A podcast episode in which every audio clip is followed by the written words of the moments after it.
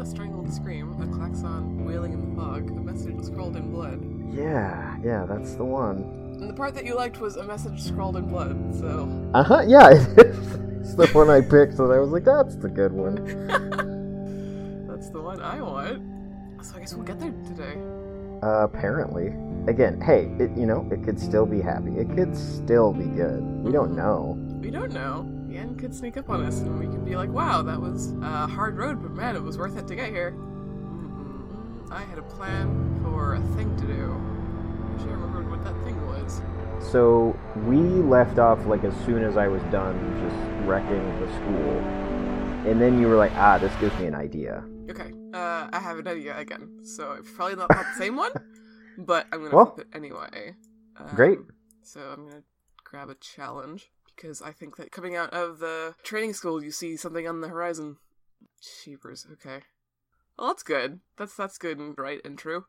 Is it because it is plague and changeling? Uh huh. So plague is another one of the dual headers. So it's plague, death, contagious and slow, and darkness, a curtain thicker than the absence of light. Uh, and changeling is a stranger behind a familiar face, rage unpredictable and uncontrollable.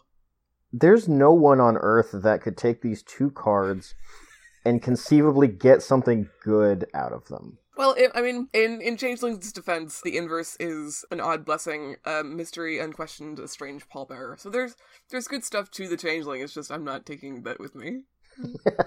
We're just not using that part. hmm And what event have you chosen? A challenge. Oh, good. I have an idea of what I want to happen, but I'm trying to like frame it well. It's perhaps folly. I see something on the horizon. And this is as I'm walking out of the school. Mm, I don't actually. I think it's not in the horizon. I think it's in the um the town square. I could just keep throwing questions at you. Yeah, that's that's a good. That's a good. Is this like, actually. is it a bright light? Is it like something extreme and supernatural? No, it's it's a dog barking at its owner. It's it's someone walking strangely and someone repeating the same sentence in a conversation that they're holding. Oh, it is things just slightly out of step, like a record skipping. And Exactly. it shouldn't be skipping because it's not a record because it's a human. Right, exactly. This is multiple people. yes. You see it first in one person, but it rapidly spreads to everyone else in the courtyard and it's I'm, I, wa- c- I want to use the curtain thicker than the absence of light, but I'm not sure how. Oh, fascinating. Okay, I I, I have thoughts, Yeah, yeah, yeah. but it's more about the source than about what's like visually like present hmm right now. That just to me insinuates something that is acting in between the mountain and us, something that's like intervening. Ooh, interesting. Yeah, it, the thing about this is that the people who are afflicted with it, they're not zombies, they're not violent, they're just doing things out of sync and out of reason. And that might involve lashing out, but it, it's not intentional. It's not. Seven seconds later, they're like, "What? What just happened?" Yeah. Okay. I think the place that you see it first is with the knight, with the, the knight and his. What, what does the knight have? A squire? Is that true? I don't know if this knight has a squire. Uh, it's, Does he? It's it's the the woman who was standing next to him at the thing and who was tending to his wound. Um, Okay. I'm gonna draw up for her real quick. Ooh. Okay, so she's a former musician who is very superstitious because it's worked out for her. She's just a very lucky person. So I- Yeah, that's fair. I pulled uh, Fiddler's Rosin, um, an artist's tool to sweeten and empower clarity and, str- and strength through friction. Um, and Misfortune, a chance encounter, a lucky ticket, a second chance. So, I'll take these. And yeah, so uh, what's happening is that the knight has drawn his sword and is replaying step for step the fight he had with you in the courtyard. Ha. Well. Okay, I think. Man. So, help me out mechanically because I feel like Solstice is going to see this. Mhm. And I feel like she. I feel like she recognizes this, is what I. My first inclination. Mhm. And I feel like she is just sort of in that in between of denial and shock. It's like inaction, and then it's like, no, no, no, no, no, no, it's not. That's not what this is. Mhm. So that might be me just not making a move and then you making a move. I think you should reflect. Oh, okay. I have drawn hunter, uh, fur laden, sharp eyed, color of herds. Or the wolf in the woods, the monster in the water. This is fine. Everything's fine. Both of those make me think that something really bad is happening. So I have reflected, which means the scene is ending, yeah? Well, it means that I get to make a move. Um, Uh oh. Which I should. I should make a move. And you draw prank. Uh, and it turns out it's just an elaborate prank. All the villagers were just pranking me. They're rehearsing for a play. It was for your birthday. Aw, You were supposed to see.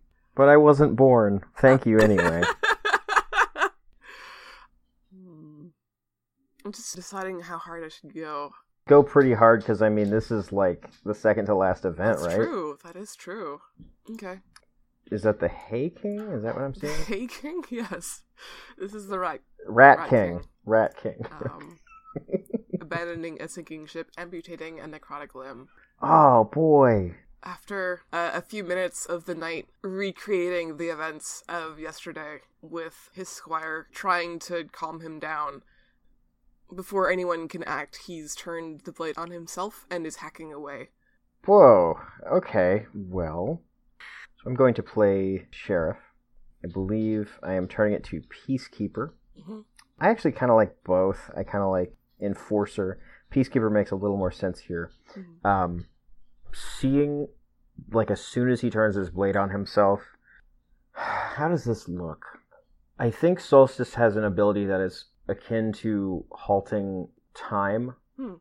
I think that it's a really, really complicated ability because I think like when she uses this and when she looks at things this way, she's seeing everybody's exertion of their will against reality and the threads of potential that sort of expand out. It is like a really complicated metaphor that I can't think of that probably involves sewing. Mm. I'm just imagining trying to look at like there's like a thousand interwoven threads in front of you and you're trying to just pluck one of them Mm. without touching anything else. So she she like reaches out and I feel like just right across her face is fear and um wrath Mm. and there's probably a little bit of like something like compassion. Mm. And around the knight the shadows get deeper and darker and hopefully he completely stops and sits totally frozen. Hmm. And in the ensuing quiet from that, Solstice says, We have to climb the mountain. Um, so I'm going to play the sheriff, and I'm going to play it on. There's literally a knight card, isn't there, somewhere? Uh, yeah, it's over here. Yes, I'm going to do that. I think. Should I cross sheriff overnight? If you want to. I mean, it sounded like you were pulling from both, both sides, so. Yeah, I, I think I really was. So, Mm. does anyone? What does everyone do? So this is, I think, the vibe of it. I think that when you return to the training school, that people are in uh, a similar state to the knight, except that you weren't there to stop it. Ah, There are like a couple of people who just weren't affected, like the um the squire wasn't, hmm but they are shaken to the core. And the prevailing theory is that this was clearly retribution from the gods. Nothing else does this. And so the vitriol swallowed back by shame, a trap's jaws rusted shut. Maybe one person here out of the like class of 30 is willing to go up the mountain with you. Everyone else is going home. Um, Actually, I don't I don't even think they're going home. I think they're leaving the city. she. Uh, so, like, where is this dialogue sort of happening? Is it all kind of happening at the school, or you think we've like relocated to a more central area? Um I think it is happening sort of in front of the school. Okay. Yeah, yeah, because there's just like very badly wounded people um, that we have carried out, and people are are rushing, and yeah, there's a big gathering. Mhm. Solstice says, "When I said we have to go up the mountain, I misspoke. Mm. I mean, you must go up the mountain. If you don't go up the mountain, you're going to end up like them." I'm going to drop the Sea here. Can you read the Sea for us? Uh, Sure. Because I, I'm, I'm going to say something else, but I really like the way the Sea is written. So the Sea is not a drop to drink, an unfathomable distance, an abyss that light has never touched, or uh, the kiss of the surf against the shore, sunken treasures, nets full of fish. She says, If it comforts you to think that this is the retribution of the gods, then think that. And go and find succor with the mountain and seek forgiveness. Please. Hmm. This is me calling on an ancient memory of mine. And um, I think I have like a really, really good and deep understanding of what this is. And now that this is happening, I, I think I understand more of Solstice's. Like, I don't think she knew this is what happened, Hmm. but I think she thought that this might happen. Hmm. Maybe. And it's one of those things where it's like, nah, nah, there's no way. There's no way it's going to happen again. Mhm. And she went back and forth, but here it is right in front of her. And she can't be paralyzed right now. She can't be in the grips of fear. She can't go hide. She has to do something. Yeah. So let's see. The center. And I want to play, if this sounds right to you, I want to put the Sea between the center and the method. Hmm. Yeah. that makes sense? Because this can hopefully be the ultimate bridge of motivation to whatever is analogous to uh, retribution Mhm. or uh, yeah, safety, whatever. Mm. Yeah, you did just make the hardest move possible, didn't you? Can I? Um, I think maybe you're thinking through things. Um, what this reminds me of is my favorite episode of Doctor Who. Um, it is. Oh man, I always forget what it's called. It starts fine. He's gone on like he's on a, a foreign alien world, and he's gone on a train, and it's like a tourist thing, and they're they're seeing the sights. This is a, oh, it's called Midnight, Mhm. and this is David Tennant, best Doctor by the way. Um, and it's a genius episode because it is all completely contained inside of this train. It's a bottle episode. Um, and there's like you know six or seven characters, and what happens is first like you know spooky things happen like the pilots die or whatever, and then no one knows what's going on, and then one of the passengers on the train starts to mimic what other people are saying. Hmm. They just start repeating it, and people are like, "That's really weird," and it's like, "That's really weird." Hmm. And then it gets to the point where it is speaking at the exact same time as everybody else. And then it gets to the point where it's speaking ahead of what everyone else is saying. It's such an intense episode. I highly recommend you watch it. And um, for all that the Doctor has done, the Doctor is this very adventurous character who's gone and seen so many things and defeated so many things. He like he doesn't win that episode. Like Oh, he just survives it. He like just makes it out. And at the end, um, there's kind of a thing where he's just so harried and like just sitting down and just like in disbelief. And um, his companion says like, "I'm glad you make it made it out of there" or something like that. And he's like, "You can say that again." And she says, "I'm glad you made it out of there." And he's like, "Don't, don't." That's very good. It, it is very good. I, I recommend it. Uh I'm gonna I'm gonna give you uh, the siren. Uh oh. Thank you. this being uh, a kind of bell tolling, right? Mm. It's interesting because the people here have been listening to you, but they've been filtering it through their own desires and their own agenda, hmm and now they they've actually heard what you said. Ah.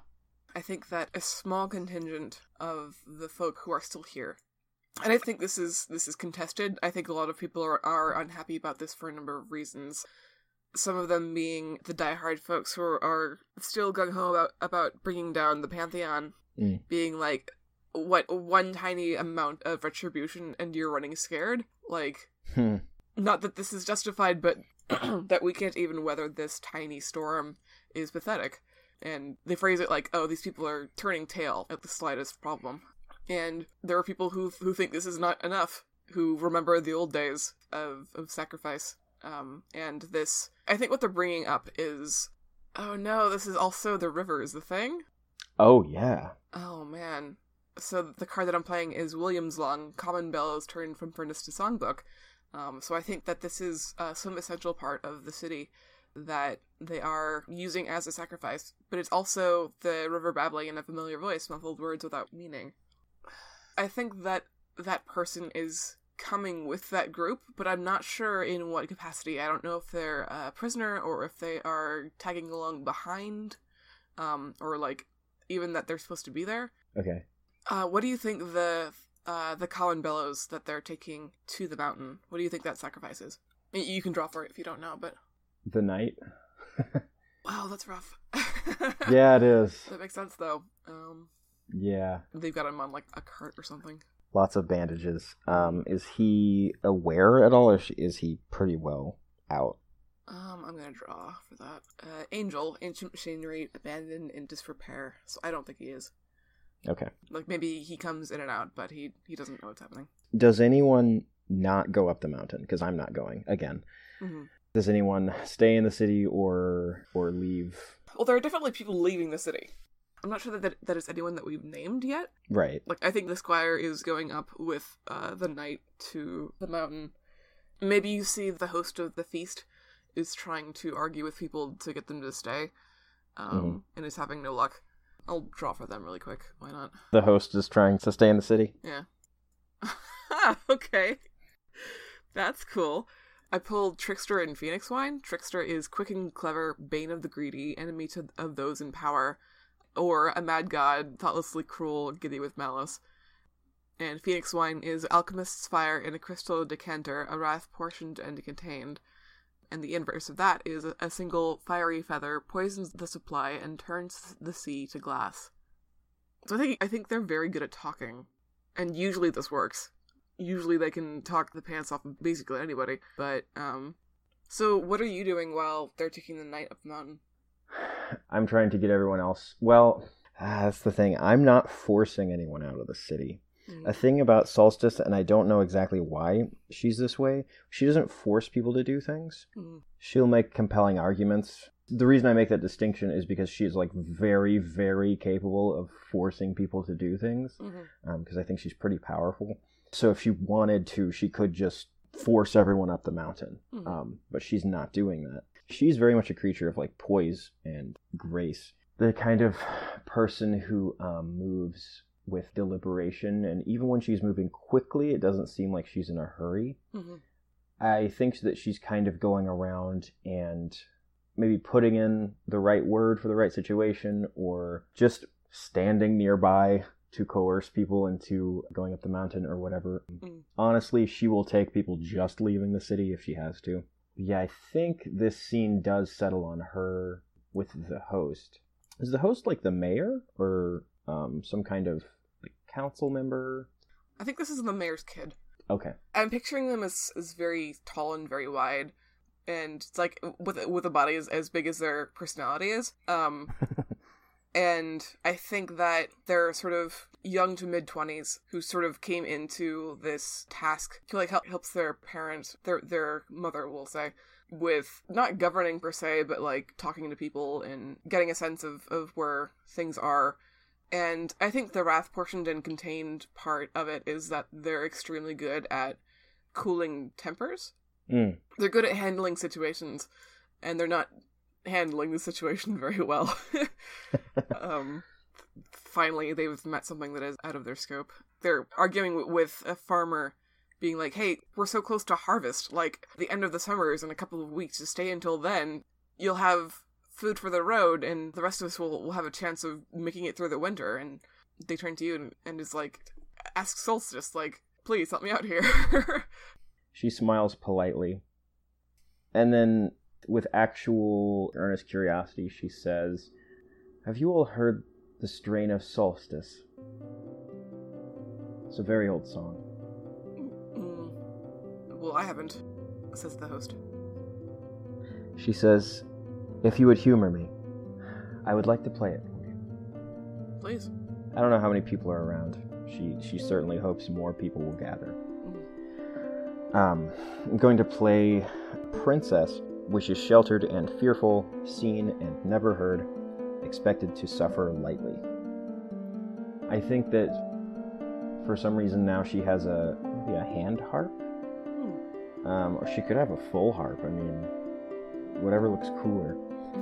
She starts to play a song that is um, sort of melancholically hopeful Mm. it has sort of that edge of like deep, profound sadness, but with there's sort of a rising uh, reason for it all to be happening. And it's about um, Solstice, and I think the way that the lyrics are written, it's actually not totally clear that Solstice is like a unicorn that's like hanging out around people. Mhm. And it, it depicts the greatest city that mankind has ever crafted, the um, pride of gods and men, and, and it talks about a corruption and uh, a sickness. It doesn't go on to really um, specifically depict the sickness, but the song re- repeats a refrain like three times, Mm. which for the rest of the song structure is really odd. Um, there's probably like just a few off notes in there. The culmination of the song is that Solstice is frightened away um, and and sort of beaten back by the sickness. And um, despite all of the work and everything that was done in this this great city, it's completely undone and unwound. Mhm. and like there must be a line something like and solstice sits alone.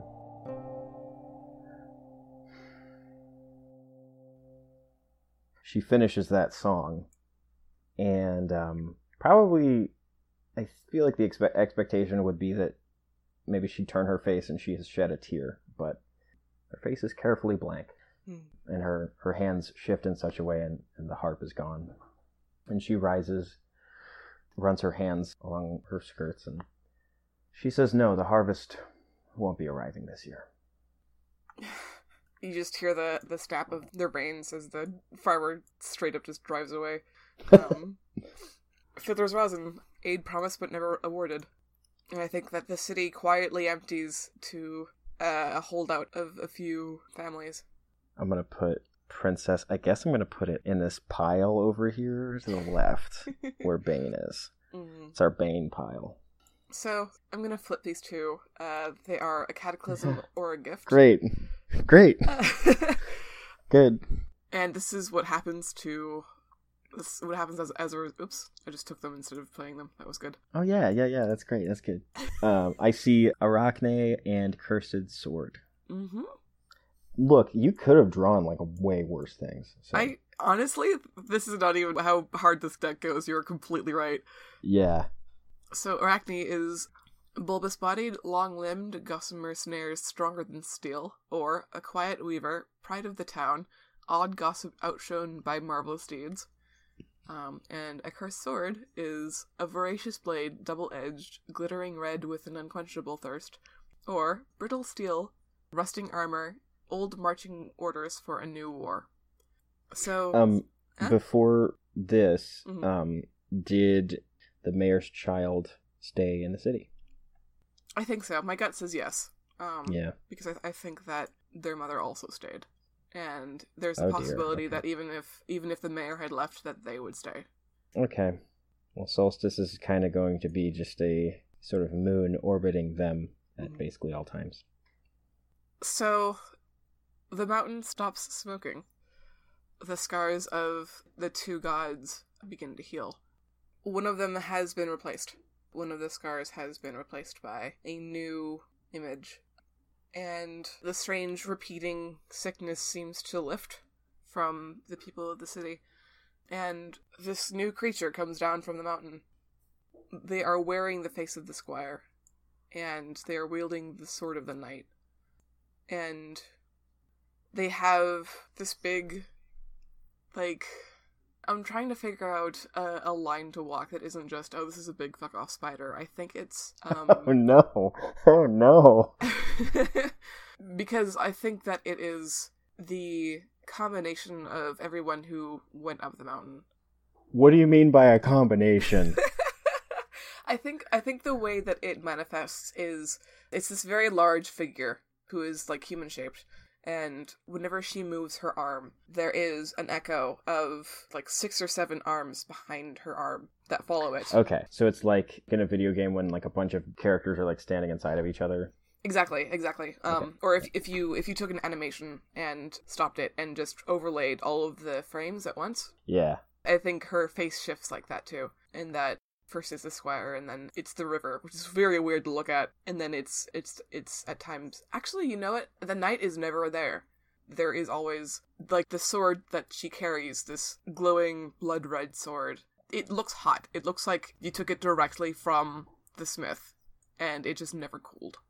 She comes uh walking down the mountain and the host who sees her starts to panic and I think is telling everyone around them to get arms, get ready for a fight. And everyone who is who's left here is absolutely like gunning for a fight, so it, it, it takes very little uh, convincing. Okay. Solstice, I guess, literally heads them off at the pass. Which the, the, uh, the, the god or the host? Um, the god. Hmm. Uh, I was gonna say the squire, but um, uh, Solstice is she is her unicorn, Hmm. and she is the same one that we saw in the beginning, lithe and sort of deceptively. There's like a deceptive lethality about her. It's there's something between like a fawn and like a black widow. Mm. Boy, what do you say? Well, because the obvious thing, literally looking her in the face now, is like, well, I messed up. Like, Mhm. I messed up. I thought the answer would be go and find cover with the mountain. Go to the most powerful thing nearby and, like, shelter under it. That was the wrong answer, evidently. So I think she just says, so it's you. What, um, what does it do? Does it stop when she comes out to face it? um, Also, uh, is it appropriate? probably probably she or them because there are so many of them. Okay. Um, it is primarily presenting as the squire, but is shifting so much uh, that she or them is appropriate. I'm gonna draw to find out what they do. oh boy. Artisan, master of none, governed by moods, blinded by an unattainable ideal. I'm actually going to put this here because uh, this sort of uh, solidifies something that I was suspecting. They lift the sword and point it at you, and they say in I think their voice also sort of modulates the same way that their body does, uh, between one voice and many. In a similar way, probably to the way that people were acting in the courtyard, but just like condensed. They call on you to lead them to the mountain's heart. And it's like they're having a translation error. It's like, and I, I think maybe they do speak in this different language, in this sort of language of the gods. And the word that they use for the mountain's heart is also the people's heart, um, is also your heart. They want you to lead her to it. Um, gonna go ahead and play Grandmother's Ring. The Hmm. appropriate uh, Hmm. aspect of that is an old grudge. I want to play it between Boon and Center. I think would be appropriate. Hmm. If not, Boon and Desire. Boon and Center works. Hmm. Solstice says, "You know that I will never do that. So why ask?" She says, We have our reasons, of course, but you, most of all, to see this mountain crumble is the greatest justice, the greatest truth that we can have. She thinks she did this to us as a as a as a blessing. She thinks this was a gift. Do you understand? The mountain? Mhm. Oh shit! Is this like M Night Shyamalan? Like, is this like a plot twist thingy? Uh, I'm, I'm I'm not sure. Okay. I, I I don't know what uh, what I said actually made any sense. Okay. Because so what they said was she thinks she did this to us as as an act of retribution. Is that is that kind of the verbiage they use there? no, she she thought she was giving us a gift. Ah, ah, okay. Yeah, okay. I'm gonna definitely take this moment to reflect. Mm. And I have drawn Duchess. Ooh. Duchess is a passionate ally, generous patron, lavish host, or bad with money, hostile to criticism, detached from reality. Okay. Which gives me a chance to move, which is good. Yes, it does. Yes, it I would, does. I would be able to do this. An arrow flies through the air, the sort of sound of it uh, going past your ear, and hits the squire in the shoulder. And uh, coming up the mountain is the host and their hunting party. The host is nocking another arrow. And I think in very short order, you are surrounded by them. You, as in myself and the god thing. Yes. Okay. What did the arrow do? Did it? I should say, did the arrow hurt them? Yes. I'm playing Phoenix Wine. A single fiery feather poisons the supply and turns the sea to glass. I think that where it struck in her shoulder, when she moves again, it leaves that shoulder behind. It is this crystalline shape that is now sort of attached to her. Does that make sense? It's Hmm. like it's like an echo that usually would fall back into place with her, but is now frozen in that spot. Oh boy. Okay. So yeah, I'm just going with what the cards are telling me to go with. hmm Um, I'm trying to think of a different thing, but I, it this is just the most congruous to me. hmm You should also Um, take your uh, your Atropos card at this point because you're gonna. Oh, okay. Soon. Uh, my Atropos card is, as a reminder, it is Survivor, which is great. Mhm. So I drew Duchess as a reflection, Mhm. and Duchess has hostile to criticism Mhm. um, and detached from reality. And um, to me, that reflects that Solstice is basically just not like totally sure what's going on. This is the unnamed, unknowable thing that that she faced before, Mhm. but it's like it makes more sense now. Like it actually has more form Mhm. and it has like purpose and it seems to be like from something, and that's very confusing. Mhm. Yeah. Um, The other thing that I'm noting is that a mortal weapon just hurt it. Mhm. So that makes me think that an immortal weapon, like what Solstice could use, Mhm. won't do anything. Interesting. So I'm gonna drop. Yeah. Ugh. Okay, I'm gonna drop Hunter, Ooh. which is the um, fur laden and sharp eyed color of herds. Well, I want to allow you to make a move in this case, so I don't quite know how we want to structure this. So the arrow flies, hurts them, and then you know they're they're being like surrounded on all sides, and I think Solstice is going to take that opportunity to like lunge in and strike. Hmm. So I'm playing Hunter because I think that the strike, like Solstice's attacks, are going to do nothing. Mhm. But I'm playing Hunter because I think Solstice is going to draw completely back. this is so extra. Um, Good. draw completely back, lose corporeality, and imbue herself into the hearts and minds of the gathered people, Yes. and fight as and with them against this. Cool. Yeah, um, so I'm gonna do that, and uh, that's gonna be. It seems to me like I should put Hunter between center and desire. All right. Yeah. Right? Okay. Uh, I'm gonna turn it so that we can see, still see the words of the other things. Let's see. This is a little weird because I'm playing as both the squire and the hunters. So Should I draw for the um, hunters? yeah, yeah. Actually, you should you should do that. So I will draw a card, and it is Moon. Oh, good. That works could- really well. I, I know what I'm doing now. What's it? What does Moon say? Tell me. I'm scared. Sorry, uh, forgot you weren't reading them. Um, moon is a solar eclipse, an uninvited transformation, Oh, or a harvest moon, dark machinations illuminated.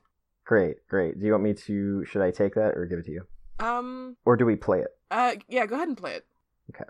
What a mess this board is. the theory is that I am sort of backing off on because it even I have stopped using it and I'm the only one who knows about it. Um, the theory Uh-huh. is that when a card overlaps with another card, that you are involving that part of the story in the scene. So, for instance, Oh, uh, if I put, um, which kind of works for what you did with Hunter and Artisan, because you're having this fight on the mountain, which is the volcano. yeah. Huh. I think I wonder if it's kind of like one begets the other because I feel like if you're playing it in roughly the right area on the board, then Mhm. it will kind of match up to the cards that are already there. Yeah, it is really a mess. Oh well. Um, well, yeah, because I've played uh, Moon next to Chasm and Phoenix Wine, which I mean, I believe those things are involved in this situation. hmm Okay, so I think what that means is, and I'm, I'm sort of piggybacking off of both an uninvited transformation and dark machinations illuminated. Mm-hmm. I think that you fall back uh, into incorporate, inco- whatever that word was you said. Um, Yeah. and you imbue your power to these hunters and you feel also the mountain and you can see the souls of the people who went up the mountain you can see the squire in there and you can see the knight bound entirely to the blade and you also feel something strange within the host and i'm gonna go back and turn this sideways this trickster I know. What are you doing? What are you about to do? because every arrow that the host lets fly, they grow in power. And every strike that the squire lands, every hunter who's cleft into, the host grows in power. That's not how that's supposed to work. No, it's not. Hey, what card did you just drop down real quick? Mother of Monsters, life spoken into Oh. the world, young and violent and unfamiliar. Oh, I think if you stepped back into a solid state, you would just see the host as a, a person rallying their troops, and that's how their band feels about it. But back here in this strange world, you can see their form changing and unfolding. I think that you've seen something like this before from the mountain. I think you have been around. No, no, you haven't. No, that's not true. Because there aren't any stories about gods dying. nope. And so there aren't any stories about gods being born either. I'm gonna put that on Hunter and Artisan, I think. So, what do I feel of the squire? What, like, what do I see of them? I mean, I should be more specific. Yeah. Um, well, where where do I feel the mountain's presence? How about that? I'm gonna draw for that. So I have kind of a half cocked answer and I want a better one. Jesus fucking Christ. Uh, so I pulled Priestess, a calming presence, a reality grounded, a divine purpose, Oh. or crackling with power, mired in blood, melancholic, and distant. Oh my! Um, I think that if you look up the mountain, you can see the clearing, um, the outcrop where you had the conversation with the mountain goddess to begin with, and you see, in the same way that she was speaking through myth, she is writing this myth. She is documenting what is happening, and I think that the divine purpose and like the reality grounded, it's this is something that she's encouraging. This is something that she has built for and that she is made for. I think. A divine decision is being made here. Mm-hmm. Great. I'm actually gonna put this over here because it's it's something that you are seeing. I'm putting it above Boon. Just sort of playing off of the wandering monks recite truths that wound and knowledge that corrupts. Mm. I want to make sure. I want to make sure I'm picking up on all the subtext here because there's a remarkable amount of subtext for an improv game. Yep. Um, and this is just for what Solstice would know. Did the mountain make what the squire is, or do I not know? the squire told you that she thought this was a gift. She is very ambiguous, That's true. I think which is fine. Yeah. What I was trying to communicate there was that they took the sacrifice up to the mountain in penance and, and as a cry for help. And this is the blessing that the mountain returned to them. Okay, so she made them what they are. Yeah. Cool. Chill. Okay. So the host over here, they are growing in power, which is like not a thing that most people do usually. No, not not typically, no. I don't know anyone that's ever done that. Especially as their, I guess, allies are dying, hmm it seems like. Where's the river at? Where is The river- The river is with the squire, aren't Mhm. they? Yeah. You see them every so often surface and dive back in. Okay. Going to play going to play the siren. Not sure where yet, but I know I'm going to play it. Okay. Which is, you know, klaxon wailing in the fog, ominous stuff, message scrawled in blood, right? Is that what siren is? Uh huh. Um, I'm just gonna read this really quick. Uh, the Yeah. upright is uh, a strangled scream, a klaxon wailing in the fog, a message scrawled in blood. The inverse is a warning unheeded, jagged stones mistaken for safe harbor. So, Solstice, um, I think that my questions have pretty well reflected her conflict. Mm-hmm. She's very panicked. She's she's also very angry Mm-hmm. because this is bullshit. Um, so the best way I can think to communicate this is that she is like pulling her essence down, like as if her essence were chains. Like she is making them as heavy as possible, Hmm. and then she is going to reach her chains for the squire. Hmm. Oh yeah, and I played. What did I play? I just played the siren. Yeah, I put it way off here to the right. I'm going to put the siren um, between Boon and Desire because I want it to be next to Arachne and Priestess. Cool. Um. For the people at home, I have two cards. One of them is my Atropos. so this is uh, this is gonna happen. uh huh. Okay, I like this. Okay, cool. Um, Great. I forget what the what the lapse in judgment was initially, but so the chains wrap around the shifting body of the squire, and for a second, for just a moment, you have them trapped. You can see them clearly as these individual people who are in orbit around this core, this uh what is it? I'm gonna draw for it. It's an artifact of some kind. It's this glass sphere. Um, I pulled Dippold's lenses, which is uh, a change in perspective, the clarifying of vision. So I think this is like a a prism that they are all rotating around, and when you look into the prism, you see life reflected and refracted, and pictures of the people that are in orbit around it, intimacies that they would never share, and obvious things about them that are just completely overlooked. This strange oscillating picture of, of what it means to be human and what it means to interact with a god. And for just a second, for just this moment, these things are all separated. What do you do with the second? All of the people and the ideas are separated. hmm The card that I pulled was uh, Misfortune, a chance encounter, a lucky ticket, a second chance. That I played, rather. Do I have a, a sense of the nature of this pause that's happening right now? Is this a is this like the apex of something that's about to be a free fall? Uh, or is this like um, everything's about to converge together again in a catastrophic way, or just utter chaos, or do I just not know? Um, I'll pull for it. Or draw for it, rather. Hmm. Okay. Helpful. Um, I pulled Blizzard, a cutting white cold in the wind, snow smothering the world in quiet. Uh, or Heat Wave, dead air, oppressive heat, unrelenting drought. I mean, that sounds like sounds like an answer. Yeah. I'll just stack, stack that over here, which overlaps with a tepid piece, which is really good. Yeah, it is. Okay, well, here's what I can do. Boy. Okay, yeah, yeah, yeah. So I'm going to play the thing that is not my Atropos, Hmm. uh, which is Duchess, which is passionate ally, generous patron, lavish host. And it's not a play on words. We're not messing with that host over there. Um, I don't know, the overlap's getting kind of close. it is. Solstice, like, wants to reach out and grab. She wants to reach out and, like, save people and, like, get them away and, like, protect them from what's happening.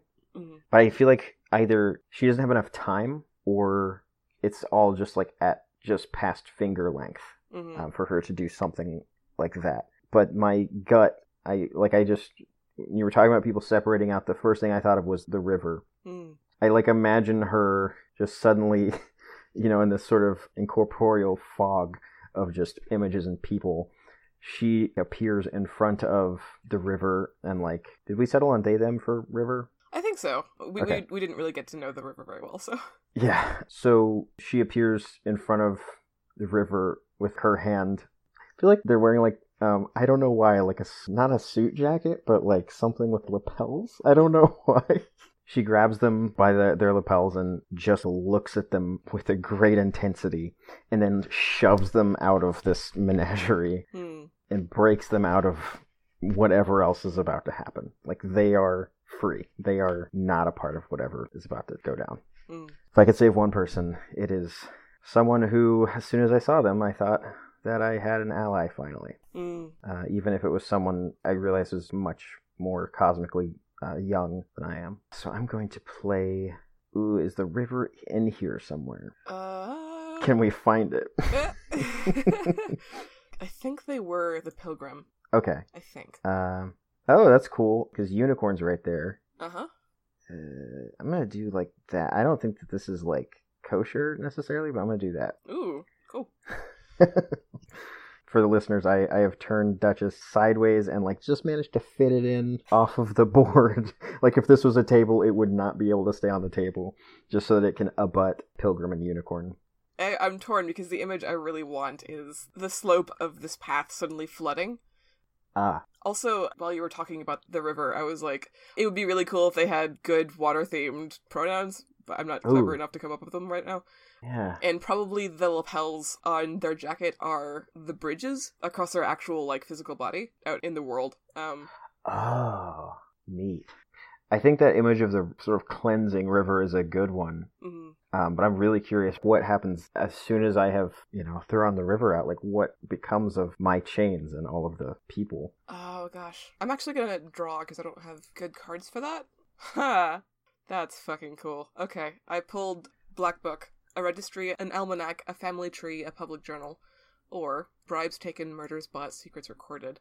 I think the squire starts to sing, and it's not so much language or notes; it's this outpouring of history. It's it's dense images and flickering light on the walls through this prism, through the squire's heart, that speaks of the night and of everyone who preceded the night and all of the people who came up here to this mountain and were transfixed or transformed and the many cracks and empty spaces in the legends that are inscribed on the mountain goddesses' walls. All of these things, all of these histories replaying through words and through physical actions, and I think that well, I have also want to do, but I want to give you. Mm, well, you have one card left, so I might just move anyway. Yeah, I got one card, so I Um, can at this point I can reflect, and that's about it. Yeah. So I'm gonna put that up on the life spoken into the world. There's just the truth that there has always been a legacy, an unspoken history of gods being killed and reborn. Um, and that these stories have been left to erode. These histories have conveniently been left out. But the kind of literal river washing down the mountainside is bringing with it these stories. I think what the host does in response to this is they plunge their hand into the squire's chest and they seize the prism. And I'm playing uh, bandit, highwayman, robber baron, wealth taken by fear and force. And as they wrench it from her chest, the voice falters and shifts, and the stories are changing because of who is holding it. Oh, well, I have a card Uh huh. still. I have a one card remaining, and up until you said the last thing that you just said, I was pretty sure it meant one thing, but now it could potentially mean a different thing. Mm. And remember that your Atropos is not necessarily the last thing that happens to you or your ultimate fate. It's just the last thing that you do. It's the last detail that you add to the story. So my Atropos uh, is Survivor, Scar-crossed in body and mind, wounded and raw-hearted, uh, shipwrecked sailor, mountain roamer, shiv maker, snake eater. So I like the top one. Uh, bottom one kind of still works too. I'm going to recollect all of my essence and reclaim the sphere. Mm. The thing is that Solstice is doing that knowing full well she might be abandoning herself. Um, Mm. By grabbing that, she's like throwing herself to the fates. Mm. The sphere is something very potent and like beyond even her understanding. And I think for her to be what she is and for the sphere to be what it is, uh, for her to, to grab it. But um, the idea for her is that, okay, so we have on one side, I don't know if it's necessarily a rewriting of history, but an uncovering of truth. On the other side, we have the host, which actually, did you elaborate at all on what the host revealed when they held it? Oh, on on the stories that came out? No, I didn't. I'm going to do that. I was going to draw for it, but I have a card that's really good, so I'm going to play that. Okay. Um, Tender of Blooms, an apothecary, a purveyor of perfumes, poultices, and poisons. Or a gardener, a florist, a teacher. I like apothecary. I couldn't tell you to your face why. but there's a sense that it, these are the same stories, and it becomes clear that this prism, in the same way that it was refracting the people and ideas in the heart of the squire, it refracts here. And while it was the core and it might have been the center around which the squire orbited, it wasn't something that she was wielding intentionally. But the host knows how to use this. Ah. Well, Solstice doesn't, but she's a badass unicorn with like really good powers. So, True. um, so in thinking about all these things you're describing about things interacting with the, uh, I call it the sphere. It's it's a prism. Mhm. Solstice is desperately making sure that what emerges from this is enduring change. Mm. Um, that's what solstice represents. I mean, it's it's actually even present in her name because her name does not represent what she is now Mhm. because she is what she is now because she has survived what she has survived. She has made it through so much and has adapted and not been beaten or, or sort of made malleable, you know, by her circumstances, but she has adapted to them. And so I think that concept is, for better or worse, um, and it could be bad, Mm. but for better or worse, she's grabbing that. And um, I guess the fates will tell us what that means. I'm going to put the survivor um, between the sea and Black Book, between. Hmm. That's kind of that's like straight dead center actually. Uh huh. So that's kind of cool. That is cool. Alright, and now we will flip epilogue cards. I will take one for the world, and you'll take one for you. So, Great. Our heroes and world have changed over the course of this adventure, and this describes how. So maybe we'll just read what they are and then interpret them after. Okay. I pulled arbalists, opportunist in the canopy, picking off the weak and abandoned, um, or stewards of the land who require sacrifice of blood and bond. Good. I got spinster, a recluse obscured by obligation, rootless and efficient. Flip side, an affable hermit, a professor lost in thought. Hmm. Great.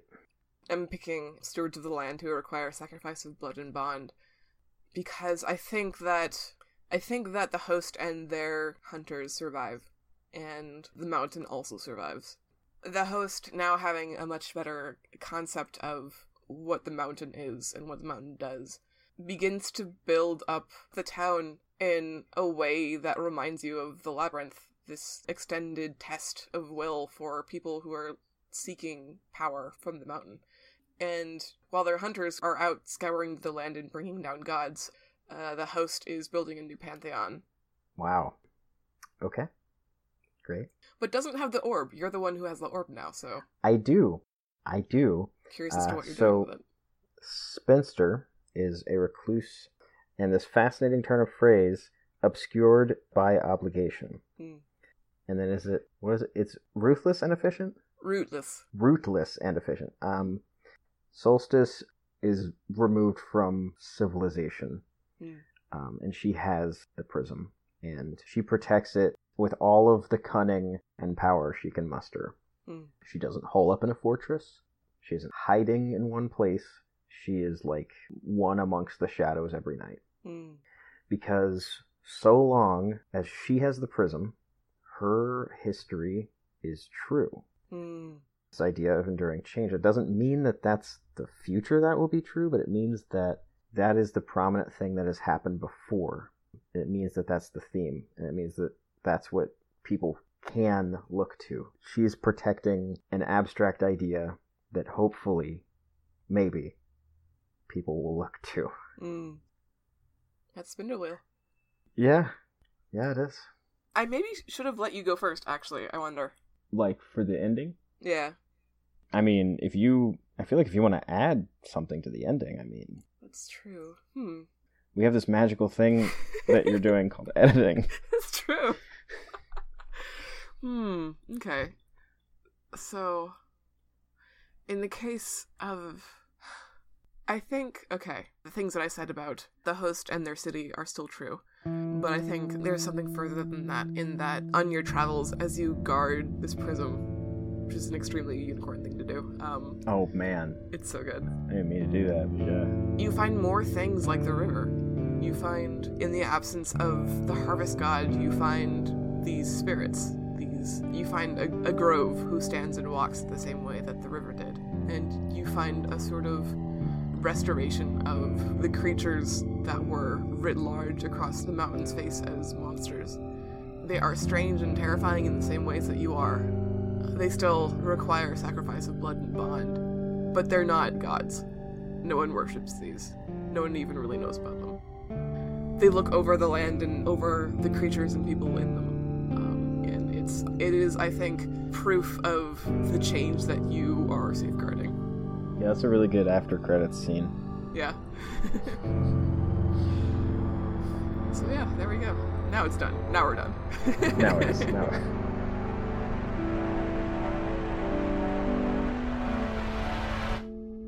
Spindle Wheel Stories is an actual play podcast of Spindle Wheel, a tarot like storytelling card game. I am Sasha, your host and game designer. You can follow me on Twitter at Sasha underscore Renault. Joining me this episode was Mike. You can find him on Twitter at me and ampersand.